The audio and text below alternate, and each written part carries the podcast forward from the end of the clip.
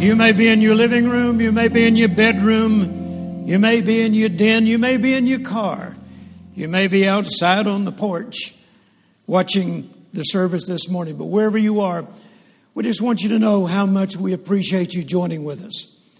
You know, we only have a handful of people in here, but there's thousands that are watching all over the world. In fact, it is absolutely amazing.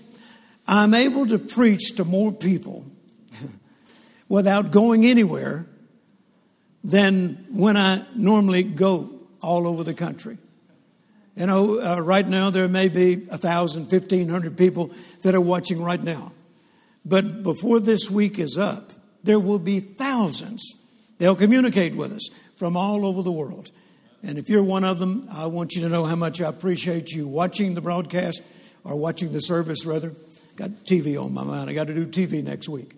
And, uh, but we appreciate you watching the service this morning, and we trust that you will be blessed and inspired in your faith. Amen. Say it one more time. My God, My God. is the faithful God. And can you give him a praise one more time? Hallelujah, hallelujah, hallelujah. Before I get started this morning, uh, my little sister is watching the program today from her home. And uh, today is her birthday. And Shirley, I want to say happy birthday to you. Now, I'm not going to tell you, uh, the audience, how old she is, but I'm 73 and I'm three years older than her, okay? Praise the Lord. Amen.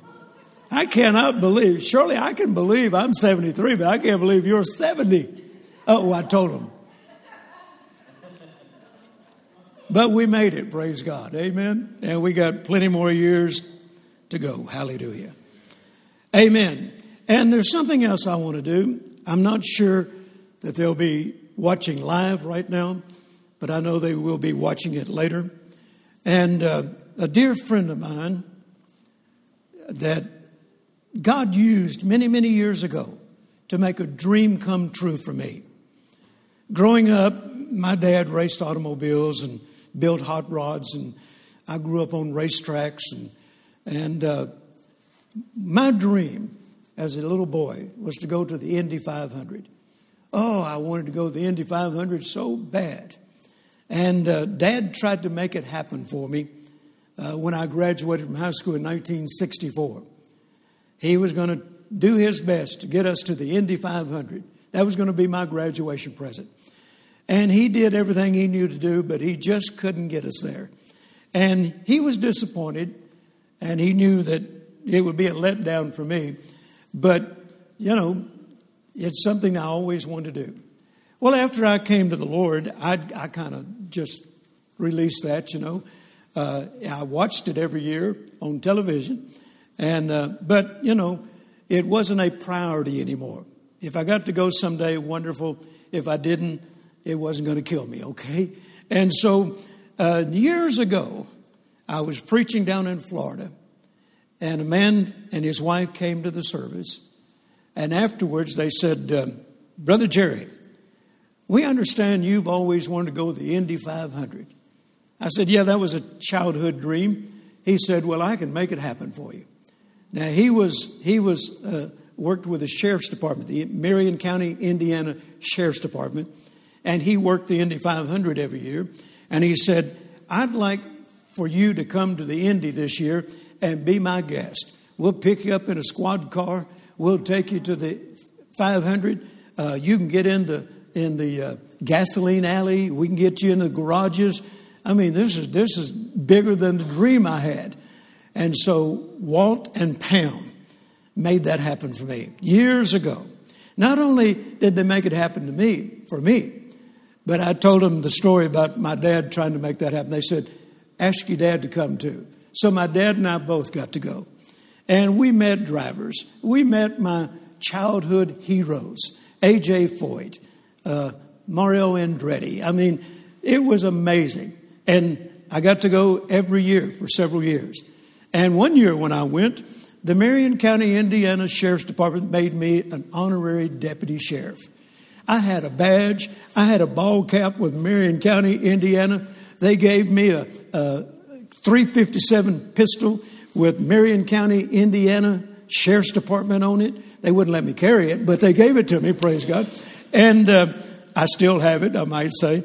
But Walt and Pam made a dream come true for me and a dream come true for my dad. And I, I will never forget that. And Walt, I know you've been going through some major struggles in your health. And I'm praying for you right now. I have been praying for you. And I'm praying for you and standing with you and believing God for a miracle in your body. And from what I understand, it is going to take a miracle. So, Walt, please know your friend, Jerry Savelle, is standing with you right now in Jesus' name. Amen. Hallelujah. I want to praise God for it. Hallelujah. Amen and amen. Now, if you have your Bibles this morning, I want you to open them first of all to Ephesians chapter 1. Ephesians chapter 1.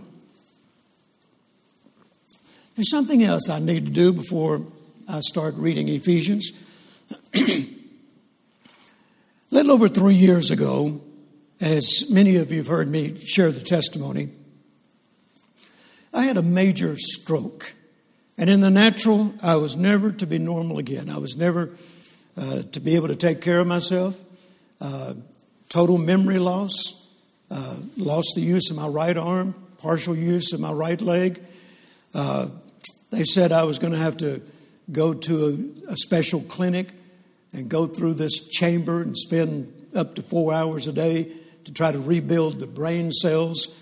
And uh, uh, in the natural, there was not any chance of me ever traveling again or ever preaching again. But God, hallelujah. God brought deliverance to me, brought healing to me, and restored my health. And within a matter of a few weeks, I was preaching all over the world, and I hadn't let up since. The only thing was uh, when they put the breathing apparatus into my throat and they took it out, they had to do it one more time. And the second time they did it, they scarred my vocal cords. And in the natural, I wasn't going to be able to, to speak with a very loud voice, um, not more than a whisper. But God, once again, uh, brought a healing to me. Now, I want to tell you this. I preach every sermon I preach today by faith. I have to preach by faith. In the natural, I struggle every time I get ready to go to the bull, pulpit. I started to say the bullpen. I wanted to play baseball too. But anyway, uh, the, the pulpit. Uh, before I go to the pulpit, I have to believe God for strength in my vocal cords. And I get the sermon out. Sometimes it's a struggle, but I am not going to allow the devil to defeat me. Like Brother Copeland says, that'll be the day. Amen. No, I'm not going. I'm not going to sit by and say, "Well, I can't preach anymore because it's hard for me to speak." I'm going to preach. I am going to finish my course. Amen. And if I have to drink water four or five times, or I have to clear my throat, or or I have to spray it with something, then I'm going to get my sermon out. Amen. Now I said that because as I was sitting over there listening to the praise and worship and participating, I felt there are other people that are watching right now who have gone through a surgery of some kind, maybe not like what I did, but you have never completely been restored. You're still believing for it. And I want to stretch my hand out toward you right now. And if you are believing for restoration, for your health, after a surgery, then stretch your hand out toward mine. In the name of Jesus. Now, let me remind you of this. The book of James says, Pray ye one for another that you might be healed. So I'm going to pray for you. And I'm going to believe that healing will come back on me and on my voice. Praise God.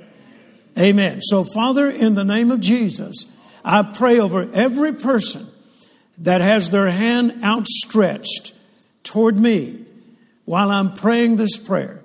And in the name of Jesus, I believe that you are the great healer. You are the one who restores. You are the one who brings back uh, to uh, normal. And you are the one who makes even better than normal. And so I pray that in Jesus' name for the healing and the restoration of every person believing for it, watching this broadcast right now in Jesus' name. And lift your hands and just say, Amen. I receive it. Hallelujah. Hallelujah. Amen. Now I can promise you from walking over there to walking out here, my voice is already stronger. Hallelujah. So just lift your hands one more time and say, and I'm getting stronger. Hallelujah. And praise God for it. Amen. Glory to God. All right. Amen. Well, I'm glad I got that done. Hallelujah. I helped you and I helped myself. Praise God. Amen. Now, Ephesians chapter 1, and let's begin reading in verse 4. According as he hath chosen us in him before the foundation of the world, that we should be holy and without blame before him in love having predestined us unto the adoption of children by Jesus Christ to himself, according to the good pleasure of his will, to the praise of the glory of his grace, wherein he hath made us accepted in the beloved, in whom, now watch this verse very closely, in whom we, I want you to say out loud, we and they'll say, We includes me. Say it again. We includes me. So uh, Paul is talking about you now. So notice he says, In whom we have redemption through his blood, the forgiveness of sins according to the riches of his grace. Now I want you to notice we have redemption through his blood. Let me ask you this question When will I receive my redemption? And when will I receive my forgiveness from sins? When I die and go to heaven?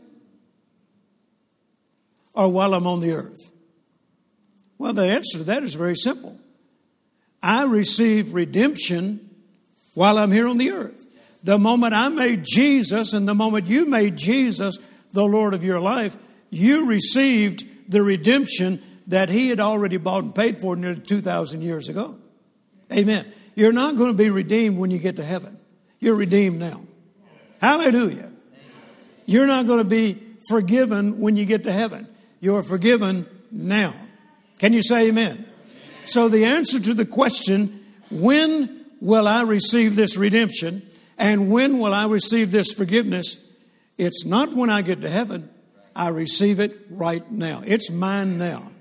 In fact, the Bible says, Let the redeemed of the Lord say so. So I'm saying so. I am redeemed. Say it with me. I am redeemed. And then add the words right now. Amen. Now, notice if we drop down to verse 11, and I'd like to read all of this, but for the sake of time, and I got a lot of material to cover, let's drop down to verse 11. Notice it starts off with, In whom also we have obtained an inheritance, in whom also we have obtained an inheritance. Now, I want to ask you the same question When do I get my inheritance? When I die and go to heaven, or while I'm on the earth? Well, the answer is the same as the first time I asked that question. I'm not going to get my inheritance when I get to heaven. I'm going to get my inheritance while I'm here on the earth. My inheritance belongs to me right now. You know, I mean, you just stop and think about it.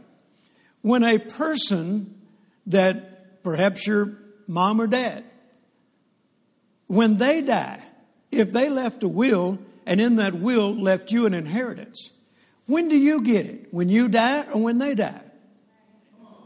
It's when they die. I mean, how are you going to enjoy your inheritance your folks left you after you die. Somebody else will get it. I don't want anybody else having my inheritance. Amen. You know, when, when my, my parents passed away, they left my sister and I an inheritance. Now, they were not wealthy people, and, and they didn't have a lot to leave, but they did leave us something. Amen. And we got it when they died. I'm not going to get my inheritance from my family when I die. I got it when they died. Amen. And you and I have an inheritance, and we got it when Jesus died. And the beautiful thing about it is, Jesus is the only person in existence who left a will with an inheritance for those he left behind, which is me and you, and he was raised from the dead to make sure his will was left and carried out just like he wrote it. He was the executor of his own will. Amen. Nobody else has ever done that. Amen. But you have an inheritance. Say, I have an inheritance. Come on, say it loud. I have an inheritance. And it's mine right now. Can you say amen? Now, let's make it clear that Paul is telling us that we already have redemption, we already are forgiven from sins, and we already have an inheritance. But here's my next question why aren't most Christians enjoying it? I'll tell you why. Because they all want to put it off till they get to heaven. You know, there's a lot of Christians that are still saying, well, you know, boy, when we get to heaven, we're going to have this heavenly inheritance. And boy, when we get to heaven, aren't we going to enjoy that heavenly banquet that David spoke about in Psalm 23? Well, you need to go read Psalm 23 once again because that is not a heavenly banquet. Come on, let's read it. Go Psalm 23. Some of you are looking at me. I can tell you're looking at me right now like, where do you get that? It is not a heavenly banquet. Now, there is a heavenly banquet, but in Psalm 23, this is describing a banquet that takes place someplace else. So let's find out where this banquet is. Notice it says, The Lord is my shepherd, I shall not want. He maketh me to lie down in green pastures. He leadeth me beside the still waters. He restoreth my soul. He leadeth me in the paths of righteousness for his name's sake. Yea, though I walk through the valley of the shadow of death, I will fear no evil. Um, I didn't know there was a valley of the shadow of death in heaven. So apparently, we're not talking about heaven here. Yea, though I walk through the valley of the shadow of death, I will fear no evil, for thou art with me, thy rod and thy staff, they comfort me. Thou preparest a table. Now, here's where the people who say that kind of thing, oh, here he's going to be talking about our heavenly banquet. Oh, hallelujah. When we get to heaven, we're going to have a heavenly banquet. Thou preparest a table before me in the presence of my enemies. Our enemy is the devil. And the last I heard, he's not going to heaven. Thank God for that. Amen. So this is not a heavenly banquet. God is saying he has prepared a table for us right down here on earth, right in front of the devil, and the devil can't do anything about it. He has to sit there and watch us stuff ourselves. Hallelujah. Amen. And I notice that a lot of you are not coming to the table. And you know what's happening? Brother Copeland, Brother Jesse, Brother Creflo, uh, Brother Keith Moore, and Jerry Savelle, we eating your stuff. Because you're not coming to the table. Amen? No, this is not a heavenly banquet. It's an earthly banquet. Amen. Yes, we are going to have a, a banquet one day in the sweet by and by. But Psalm 23 is not describing a heavenly banquet. It's a banquet that has been set before us right here in the earth. Amen? God has already arranged for you and I to experience great blessings while we're here on the earth. Can you say amen? Amen. So, so many Christians are not enjoying what belongs to them simply because they keep putting it off till they get to heaven. I want it now. In fact, I need it now. Amen? I need it now. And particularly right now. There's never been a time where we need to enjoy our heavenly, our, our, our, our earthly banquet than right now, praise God. So my invitation to you is this come to the table. Come on to the table. Hallelujah. There's a place for you. Amen. Can you say amen? Now, I want you to go with me, if you will, to Ephesians once again, Ephesians chapter 1, and let's look at verse 4. According as he hath chosen us before the foundation of the earth. I love reading that. Chosen. I like being chosen. I, I, I wrote a definition here for chosen. And one of its meanings is one who has been given preference. One who has been given preference. You know, uh, when I when I read this several times this past week, and and the Lord gave me this message back several days ago, and told me I wasn't supposed to preach today. Brother Justin, Pastor Justin was. I called him. I said I, I would like to have the service today, and and the Lord gave me this. It's for you, praise God. And, and as I was meditating on this and thinking about it, and, and every time I read that, He had chosen us, I couldn't help but think of all the wonderful times in my life that I've been chosen for something special. I, I don't know why I am God's favorite child. Well, I know you, you qualify as well, but he certainly makes me feel like I must be his favorite child. And you know, I have walked in the favor of God. I learned about it in 1969, but I was actually enjoying it even before I came to Christ. I was always getting chosen. I mean, it just seemed like they picked me out in the crowd to do something special. You know, when I was growing up, we had a state fair. You know, a lot of, a lot of places have a state fair. And I grew up in Shreveport, Louisiana. I was born in Mississippi, and then we moved to Shreveport, Louisiana. Every year, uh, I believe around September, October, they had a state fair. And, uh, and I think after they left Shreveport, they came to Dallas. And uh, every year at the state fair, they would bring in a celebrity. And usually it was, it was a, uh, one of the TV or movie stars who was a famous cowboy movie star. Uh, you know, like Roy Rogers or Gene Autry or, or somebody like that. And a lot of you are looking at, I never heard of those people. Well, you're not 73. And, uh, but anyway, uh, this particular year, and this guy was my favorite, one of my favorite cowboys. His name was Lash LaRue. And Lash LaRue, he dressed in all black and had silver studs in his hat and a silver studded belt. And he had two six guns on his hip. But he also had a bullwhip. Pow! And boy, if he didn't shoot you, he popped you. You know, and he was just the coolest cowboy I believe I'd ever seen. And every Saturday morning, Lash LaRue would come on. And I could hardly wait to watch Lash LaRue. Well, he was going to be the special guest that particular year at the state fair. And I could hardly wait for my dad to take me to the state fair and, and my sister and, and, uh, and, and we all, the family all went. And we got in that, that tent where they had this special showing of Lash LaRue and he'd do tricks with that whip, you know. And uh, there, there had to be at least a thousand, fifteen hundred kids under that big tent. And LaRue came out and boy, he popped that whip and he was popping paper out of people's hands and, and, and all kind of tricks, you know. And finally he stopped me and said, I need a volunteer for this next trick.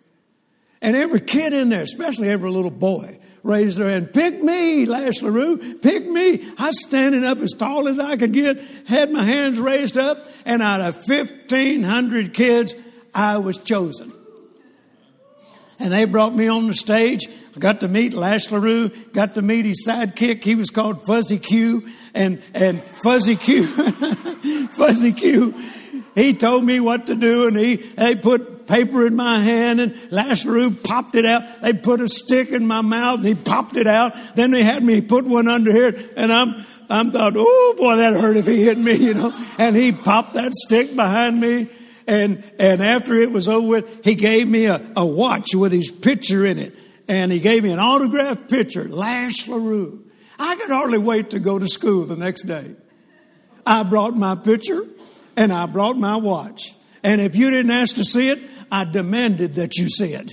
You know, how did you get chosen? Well, you know, I thought it was luck back then, but it was favor. And I didn't know it was the favor of God. But things would happen to me like that all the time. My dad had a, a, a brother, a younger brother, who was a professional wrestler. And dad loved wrestling. And I loved it too. And we'd go the, on Monday nights downtown Shreveport, Louisiana, every, nearly every Monday night for the wrestling matches. And there was a guy uh, that was the uh, champion, heavyweight champion, that I just thought was, you know, the coolest guy in the world. He wasn't a cowboy, but he was cool. And he was a professional wrestler. And he had trained my uncle. And sometimes they would tag team. And so uh, we'd go to the auditorium and places packed out with people, screaming people, you know. And uh, my Uncle Johnny would invite us, or he would arrange for us to go into the dressing room before the match started. And there was, there was the champion sitting there with my uncle. I'm just standing there as a little boy, just looking up at him, you know, and just couldn't wipe the smile off my face. Couldn't believe I was in the same room with my hero wrestling champion. And so after the introduction, we walked out and they arranged for us to have a front row seat. And when the champion walked out, he had on this jacket, had his name on the back, and you know, and had all this fancy stuff on it. And when he walked past me, he took his jacket off and said, Hold that, Jerry. And I held his jacket. Every kid every old man, every old woman in that place wished they were me, but I was chosen. I got to do things like that all my life. Dad would would would if he didn't if he wasn't racing, he was working in the pit with the pit crew on cars during the race. Now I got to be in the pit crew. And every year there was a, a race, a stock car race that came to Shreveport, raced at the fairground raceway. And dad was always working in the pits for this champion driver. His name was Ernie Durr, and he drove Pontiacs. My dad worked at the Pontiac dealership. So I got to go to the races with my dad, got to meet Ernie Durr, and after he'd win the feature race, he'd stop the car to get the checkered flag, and then he'd do like this, and I'd look around and see who he was doing that to, and he'd point to me and he'd have me sit in the car with him and drive around one lap, and I'd hold the flag out the window for the victory lap. I was chosen. Come on, Justin, come and touch me. They'd be all right. Yeah, see, this will get on you, boy. Amen. I was chosen. God was always doing things like that for me. But when I found out that I've been chosen by God, since the foundation of the earth? That means I was chosen. You were chosen by God before you were ever born, before I was ever born, before the foundation of the earth. From your mother's womb, you were chosen. Hallelujah. I remember when I announced to my parents in 1969, I owned an automotive business back in those days. And uh, uh, my dad was so proud of me. Uh, he'd want to own. He wanted to own his own business all of his life, but he just never quite got to the place where he could do it. I owned my own business by the time I was 21 years old. I'm doing exactly what my dad always wanted to do, and he was so proud of me. But then I heard the call of God as I uh, uh in 1969. Actually, I heard the call in 1957, but I didn't answer it or accept it until 1969. And of course, first people I wanted to tell was my parents. I went down to their home and uh, I said, uh, I need to tell you something. I'm shutting my business down and I'm preparing to go into the ministry. I'm going to be a preacher. I thought I'd have to pick my parents off the ground. And they just looked at me and grinned and said, well, son, that doesn't surprise us. I said, What do you mean it doesn't surprise you? You've never heard me talk about wanting to be a preacher or going into the ministry. They said, Oh, well, we just never told you the story. But the day you were born, your grandmother, your dad's mother, held you in her arms just a few minutes later and looked up at us and said, This boy will preach. They never told me that story. But God had chosen me. What a privilege it is to be chosen.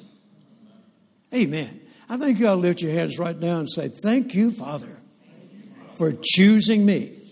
Now, you may not have been chosen to be in the fivefold ministry, but you have been chosen to be a child of the living God. Amen. And you do have a ministry. You have the ministry of reconciliation. You need to tell the world. You need to tell somebody the goodness of God and how that God uh, uh, gave His only Son to redeem them from their sin. Amen. But just to think that you're chosen by God. Say it again I'm chosen. Now, I want you to understand you were chosen to experience redemption, you were chosen to receive an inheritance. Hallelujah. Amen. And once again, you're not going to get that inheritance when you get to heaven. It's yours right now. Amen. I want to challenge you. If you haven't begun to enjoy your inheritance, then make a decision you're going to begin today. Hallelujah. Because that inheritance is wonderful. You know, somebody asked me uh, after my dad passed away, I was out in Phoenix, Arizona, preaching, and, and uh, this man that I was preaching where he knew my dad, he said, uh, Brother Jerry, what did your dad leave you when he died as an inheritance? I just smiled real big and I said, the ability to drive fast. Amen. Amen. My dad saw to it I never owned anything slow. Praise God. All right, now notice once again, he had chosen us. Now, Galatians chapter 3, verse 26 For ye are all the children of God by faith in Christ Jesus. And once again, I'm not going to become a child of God when I get to heaven. I'm a child of God right now. I'll say it, and I'm going to keep saying it throughout this message. Your inheritance is waiting for you. I said, Your inheritance is waiting for you. Now, I want you to go to 1 Corinthians chapter 2. 1 Corinthians chapter 2.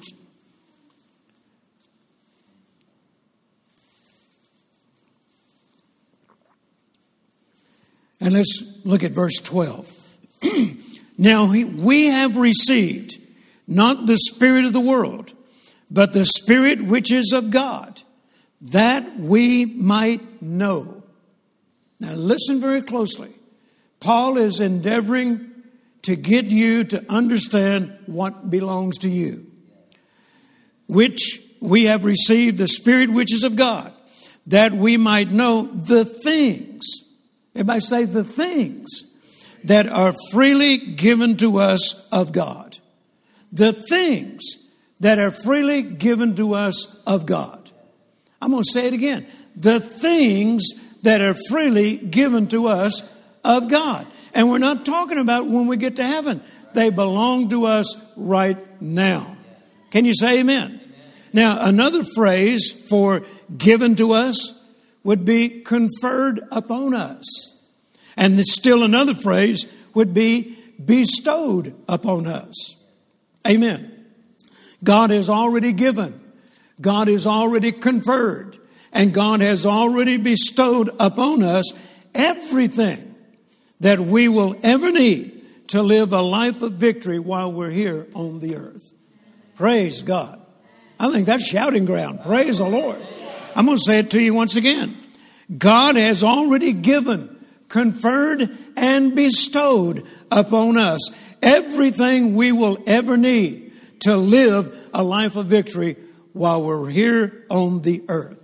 And no one can take it away from us, praise God. And particularly not the devil. I often refer to the things that are freely given to us as divine benefits. Divine benefits. Amen. The psalmist once wrote in Psalm 68, verse 19 Blessed be the Lord who daily loadeth us with benefits. That means something good should be happening to me every day of my life. Something good should be happening to you every day of your life. Benefits should be coming your way. I, remember Oral Roberts was standing out in my front yard, just short distance from this auditorium right now. A number of years ago, standing in my front year, yard, and he said, Jerry, blessings are coming at you every day. They'll either pass you by or you'll receive them. I said, Well, I don't want any blessing passing me by. Amen. Why don't you put your hands out right now and say this Lord, Lord I, receive. Take it in. I receive, every blessing you've prepared for me. Lord, I receive every benefit you've prepared for me. Lord, I receive every good thing you've prepared for me. I take it, I receive it, and I thank you for it. Hallelujah. Amen. Praise God. Divine benefits. And once again, blessed be the Lord who daily loadeth us with benefits. I like to say it this way I'm supposed to be loaded. Amen. I'm supposed to be loaded. In another psalm, the psalmist asked this question Psalm 116, verse 12. What shall I render unto the Lord for all his benefits toward me? In other words, the word render means to pay back. And the Passion Translation I actually says it this way. So now, what can I ever give back to God to repay him for the blessings he's poured out on me? What can I ever give back to God for all the blessings, the benefits that he has poured out on me? Well, the answer to that is you could never repay God enough. But he will receive your love. Hallelujah. And he will receive your gratitude. Can you say amen? So these are just a few of the scriptures and there are many, many more. And I don't have time to cover them all, but I would like to encourage you to do some studying and find out the scriptures that reveal to you what God has already provided. Amen. And, and every time you read one that talks about what God's provided, just stop right then and just lift your hands and say, Thank you for this blessing, Lord. I receive it.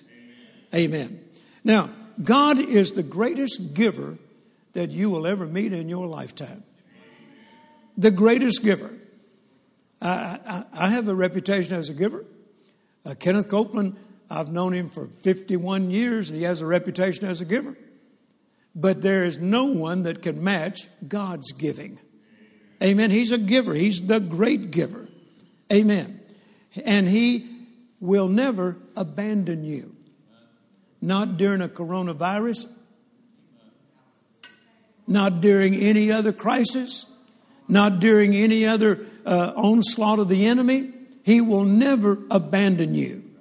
Amen. God has arranged for you to have everything that you need, not only when you got born again, but while you've been living for Him, right in the middle of a crisis, in the days ahead, the years ahead. God has already arranged for everything that you need as you serve Him for the rest of your life. Amen. It's not a question of whether or not God wants to do it for you. The question is, will you receive what He's done? Amen. Will you receive what He's done? You know, if somebody's trying to give you a gift and you keep saying, Oh, I don't deserve it, uh, I, I, I really can't take that. Well, you can't go around saying, nobody ever gives me anything. Somebody just tried to and you wouldn't receive it. Amen? God's been trying to give gifts to you all of your life. But are you receiving them? Now, if God wants to give me something, He don't have to talk me into it. Amen. Amen. Hallelujah. You know, gimme, gimme. And my name's not Jimmy. Hallelujah. It's Jerry. I'll receive it, praise God. Whatever you want to give me, Lord, I receive it. Hallelujah. You know, I'm believing for certain things right now. And, and there's certain things I've been believing for for a long, long time. And if someone came up to me and said, God told me to give you this, I'm not going to say, I'm so unworthy. I don't deserve it. I said, bring it to me. Did you bring it with you? Get it in my hands now. If not now, as soon as possible. I'm not going to turn it down. Hallelujah. And you know, sometimes people get upset with you for being blessed. You know, I, I, it's amazing to me. Nobody said anything critical about me when I didn't have anything. When I was believing for everything. Nobody put my name in a book and criticized me. Nobody preached and put my name in their sermon and criticized when I didn't have anything. But now, when I have received what God says He wanted to give me and what He said belongs to me as a child and as a chosen one. Oh, do I catch a lot of flack now? You know. But, you know, I'm not going to stop receiving just because somebody else is critical. I'm not going to stop receiving just because somebody else doesn't understand it. Amen.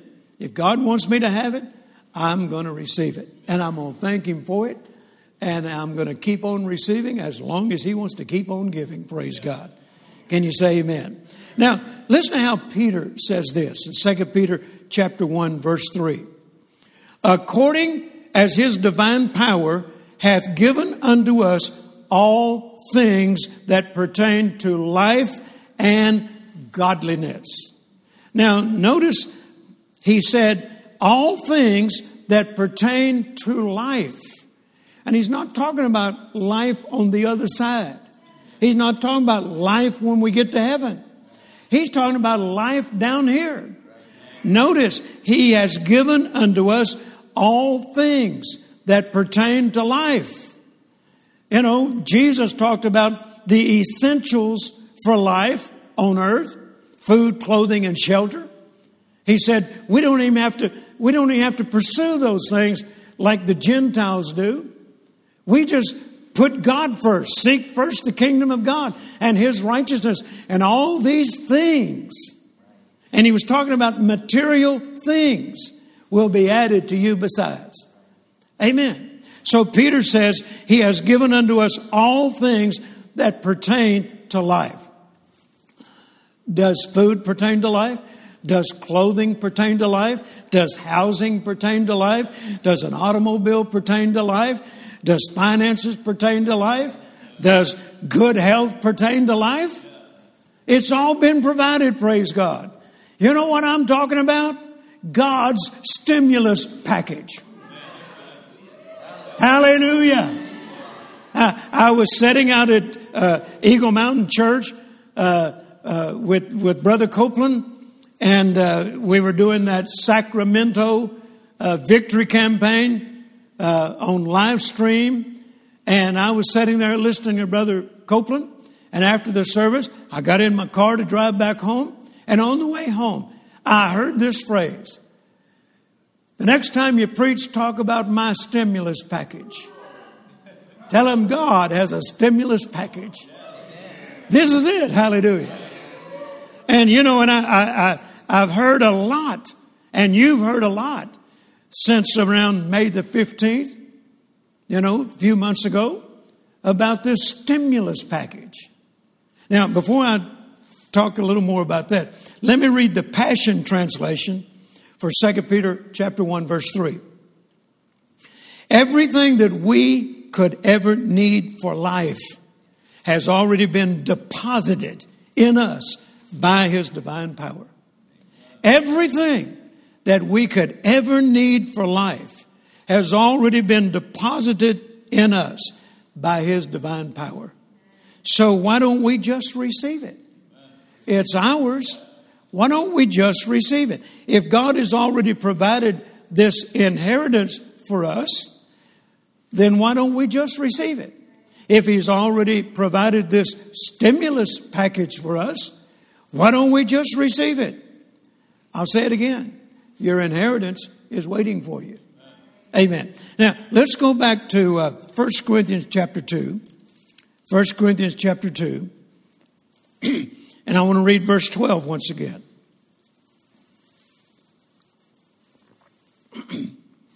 now we have received not the Spirit of the world, but the Spirit which is of God, that we might know the things that are freely given to us of God.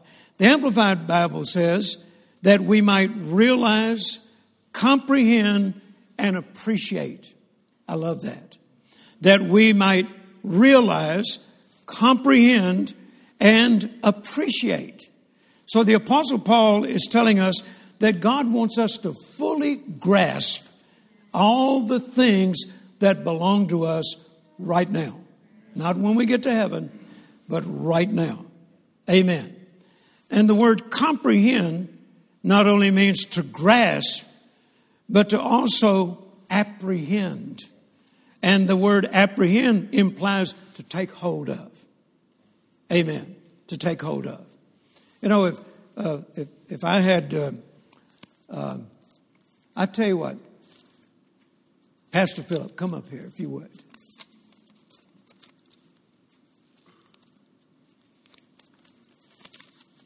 You've been chosen. Thank God. Amen. This is Pastor Philip, one of our pastors here at Heritage of Faith. Pastor Philip, I'd like to give you $50. Will you receive it? I'll receive it. Look at there, he's already got his hand out. He's receiving it. It's yours. Thank you. You've been chosen. Praise the Lord. Hallelujah. You can take your seat. Hey, and by the way, you can do anything you want to with it. Thank you. You can you can give it away. or you can buy lunch with it. Buy lunch with it. Amen. Amen. Yeah. He's going to treat his wife to lunch. Praise God. Amen. So notice, apprehend means to take hold of. Do you notice when I said to Pastor, I want to give you a gift? His hand went out. What is that indicating? He's, take, he's about to take hold of it. When are you going to take hold of your inheritance? When are you going to take hold of your stimulus package? It already belongs to you. Can you say amen? Now, once again, the word comprehend not only means to grasp, but also to apprehend, which implies to take hold of. So, in other words, receive it and enjoy it. Receive it and enjoy it. You know, my, my grandfather, my dad's dad, the only new automobile he ever owned in his life my dad had to talk him into buying it because he wouldn't spend any money. He went through the depression and and uh, he, he never got depression out of him. And uh, he was somewhat of a miser. And dad finally had to talk him into buying a new truck. He was still driving a 1939 Chevrolet in 1960. And, and dad talked him into buying a new truck. And, and my grandpa bought this 1960 Chevrolet Apache 10 pickup, brand new. And he was so afraid that he was going to scratch it up that he asked me to drive it back from Shreveport to Vicksburg, Mississippi. Now, I wasn't old enough to have a driver's license. I'm 14 years old. I don't even have a driver's license yet. And Grandpa sat on the right side, and I sat on the left side driving his truck, and the steering wheel was so big, I had to look between the steering wheel and the dash to see the road and it was standard shift. And when I reached down to put on the clutch, push the clutch in, I had to look down and then raise back up real quick, make sure I didn't run off the road. And I drove that truck 187 miles to Vicksburg, Mississippi. And when we got there, he put it in the barn, locked it up, and wouldn't drive it. He went back to driving that old car because he was afraid he's going to scratch it up. Well, he died in 1960. 64, 64, yeah. And uh, uh, he's got this truck that he didn't have very many miles on. And my dad got it. And then dad said, Son, you always thought the world of that old truck. He said, I want to give it to you. I want to live to see you enjoy it. I still have that truck. It's like a brand new truck. It's only got, it's a 1960 and it's only got less than 60,000 miles on it. Original miles. Now, I didn't say, now, Dad, I'm so unworthy. I said, where's the keys? Where are the keys? I want it now. And I still have it. And, and it's not for sale, praise God. I not only apprehended it, I not only took hold of it, but another thing is, I appreciate it. That's reason it's not for sale. I think if anybody else in my family would have got that truck, it'd be in a junk pile right now. It'd be in a wrecking yard, or it'd already been rusted out or crushed. But I'm the one who appreciated it the most, and I still appreciate it. You know, I think that's one of the problems with a lot of members of the body of Christ. They don't appreciate enough what God does for them. They're always talking about what they need, they're always talking about what they want. Very seldom do you hear them talking about, man, I really appreciate what God did. I really appreciate what God gave me. I really appreciate, I can't thank God enough for what He's already done. You know, I'm not gonna I'm not gonna focus on what I don't have. I'm gonna thank God for what He's already done. Praise God. That'll position you to receive more from Him just by being thankful, having an attitude of gratitude. Amen. And I'm sorry to say not enough of God's people have an attitude of gratitude. So before we go any further, uh, let's let's just do something. What do you say? How about lifting your hands right now and say, God, thank you for what you've already done. And in your own way, give him praise for it. Show some gratitude, praise God. Amen. Appreciate the inheritance that God's already arranged for you and appreciate what he's already done. All right, now going back to 1 Corinthians 2:12 that we might know the things that are freely given to us of God. The Passion Translation uses this phrase lavished upon us. Lavished upon us. I like the sound of that. I wrote down some words that are synonymous with the word lavish. One of them is profusely, extravagantly, unsparingly. God has lavishly, profusely, extravagantly, and unsparingly blessed us in all things. Will you receive it? Hallelujah. Now, Romans chapter 8 and verse 32 says, He that spared not his own son, but delivered him up for us all, how shall he not with him also freely give us all things? I think some of you are finding out today that this phrase, all things and given freely to us, is appears in the Bible quite frequently. Uh, you ought to read it. All things. God, if, if God gave his own son, what else would he be willing to give? Now, his son was the best gift we could ever receive. But in addition to his own son, what else is God willing to give? What else is included in God's stimulus package? Now, the Amplified says, He did not withhold or spare. And the message translation says, Is there anything else He wouldn't gladly and freely do for us? Hallelujah. Our God is a giving God. Our God gives freely. Hallelujah. Our God is not the one who withholds. Our God is not the one who holds back. Our God is not the one who enjoys watching his children suffer. Our God has promised to supply all our need according to his riches and glory by Christ Jesus. The Amplified says, filled to the full our every need. And the message translation says, he, he, his generosity exceeds even yours. Hallelujah. He's the greatest giver you've ever met. Amen. And no matter how much you've already received from him, the best is yet to come. Amen. So don't don't don't have this attitude where is God in all of this? He's still right where he left where you left him. Amen. And he's still the giving God. And he's still the God that blesses. Amen and amen.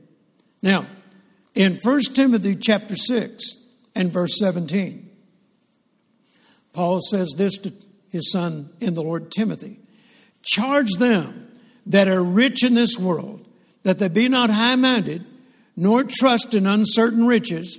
Now, boy, there's a lot of people finding that out right now. You can't trust in uncertain riches. You know, I mean, entire bank accounts are being wiped out, entire trust funds are being wiped out, entire uh, uh, uh, resources are being wiped out. You can't trust in uncertain riches. He goes on to say, but in the living God. That's where our trust should be. In the living God. Then he adds this, who giveth us richly all things to enjoy. My goodness, some of you didn't even know these scriptures were in the Bible. And I'm telling you about all these scriptures where he uses the phrase given to us freely. All things. How many more times does he have to say it? The word says, let every word be established out of the mouth of two or three witnesses. I've already given you a number of witnesses that God has already provided everything you will ever need while you're on this earth, even in a crisis. Somebody give him a shout, praise God. Amen. Now, richly implies opulence, plenteously abundantly. Psalm 23 5. We read a portion of it earlier. It talks about opulence, plenteous, abundance. My cup runneth over. Doesn't that talk about plenty? More than enough? My cup runneth over. Amen. God is bigger than a crisis. God is bigger. God is greater than coronavirus. God is bigger than the government. God is bigger than any stimulus package they could offer you. God has a better one. Hallelujah. And it's free. Praise the Lord. You don't have to pay it back. All you need to do is just love Him. Hallelujah. Can you say amen? Glory be to God. Now, the message translation says, for 1 Timothy 6 17, tell them to go after God who piles on us all the riches we could ever manage. Hallelujah. Praise the Lord. My, what a God we serve. Didn't I tell you he's the greatest giver? All the blessings that he piles on us. Amen. Now, let's go back to 1 Corinthians 2. This time I'm going to read verse 9. But as it is written, for eye hath not seen, nor ear heard, neither have entered into the heart of man the things which God has prepared for them that love him. There are things that we're already enjoying. There are things that you're going to start enjoying from this day forward. And even things that we haven't even heard about yet that our eyes have not seen, our ears have not heard, and it hasn't even entered into our heart. And the only way that we can know all the things that God has already provided and has made arrangement for, the only way we could know it, it had to be revealed to us by the Holy Spirit. Amen. God wants us to know the things which He has prepared for us. What does prepared mean? Made ready beforehand. It also means made provision for. God has already made provision for everything you're going to need while you're going through this crisis. Hallelujah. The Passion Translation says, He has it in store. And the Message Translation says, What God has arranged for those that love Him. He's arranged it. It's already, it's already been provided for. Amen. He doesn't have to invent it real quick. It's already been arranged. Hallelujah. Amen. In fact, I'm going to say it again. God has arranged a fabulous stimulus package for you. Will you receive it? Praise God. Amen. Now, as we as I said earlier, we've all heard about stimulus package over the last couple of months or so. What does it mean? What is a stimulus package? Well, one of the meanings is something that arouses hope. Something that has been arranged for that arouses hope. See, that's what a lot of people right now in the U.S. and around the world need more than anything else hope. People are losing hope. They're, they're, they're, they're losing uh, an excitement about the future. They don't know whether their future is as bright as the, they thought it was going to be just a few months later. And, and don't misunderstand me, folks. I'm not, I'm not criticizing anybody, I'm not putting down anybody. But my hope is in God and in His Word.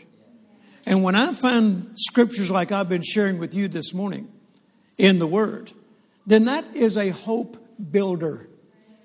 My hope right now is higher than a Georgia pine tree, praise God. Hallelujah. And God has been faithful to us. He's been faithful to me. He's been faithful to this ministry through all this. Hallelujah. Amen. Uh, you're talking about appreciation. I'm getting more notes from my staff about how much they appreciate me now than I ever have before. Because I didn't lay anybody off, I didn't cut anybody's pay, I had them working less hours, and nobody's going to lose their job. Hallelujah.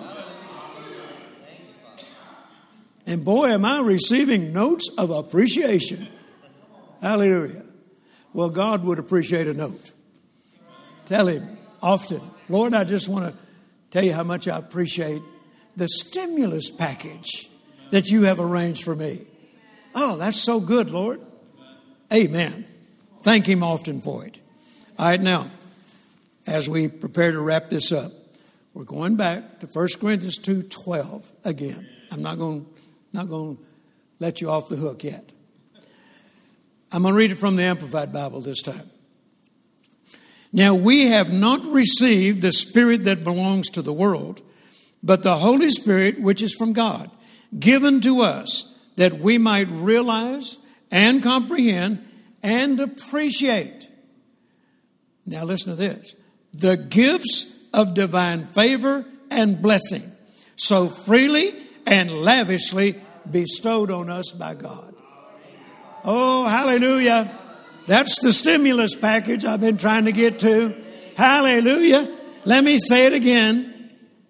That we might realize and comprehend and appreciate the gifts of divine favor and blessing so freely and lavishly bestowed on us by God.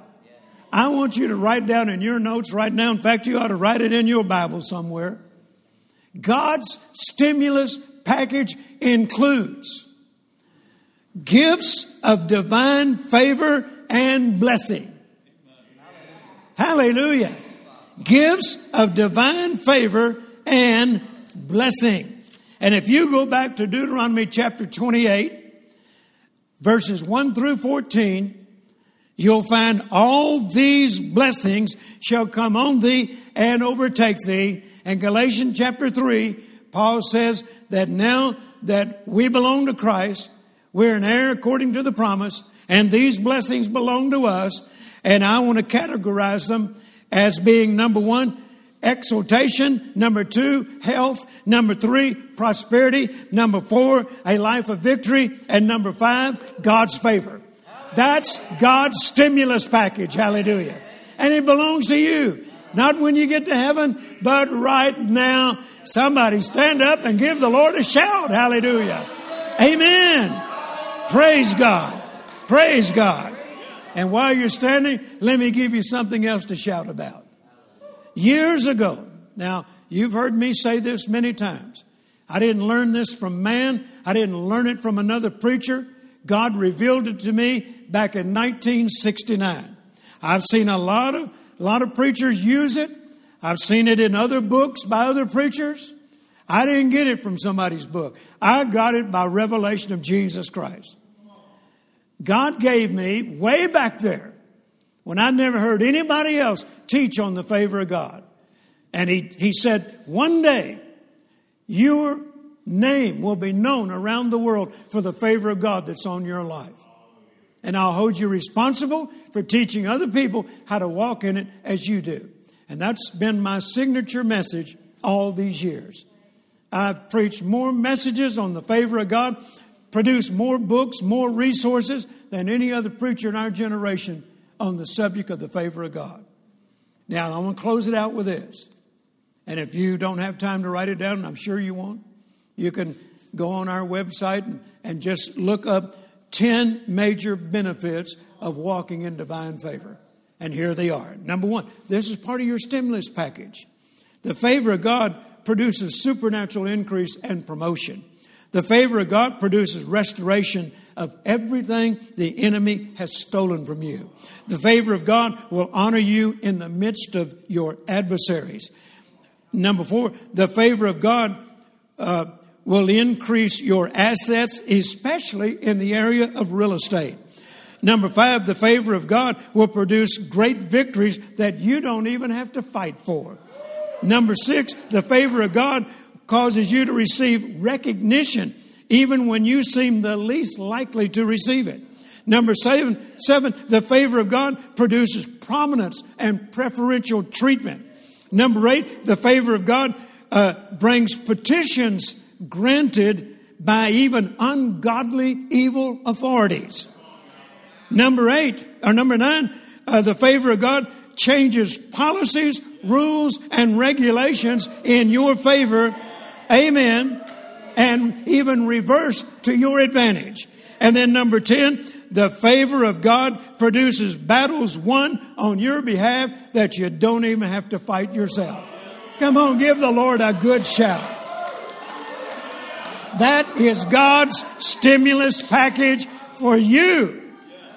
Lift your hands and say, Lord, I receive it and give him your best shout. Amen. Come on, Pastor.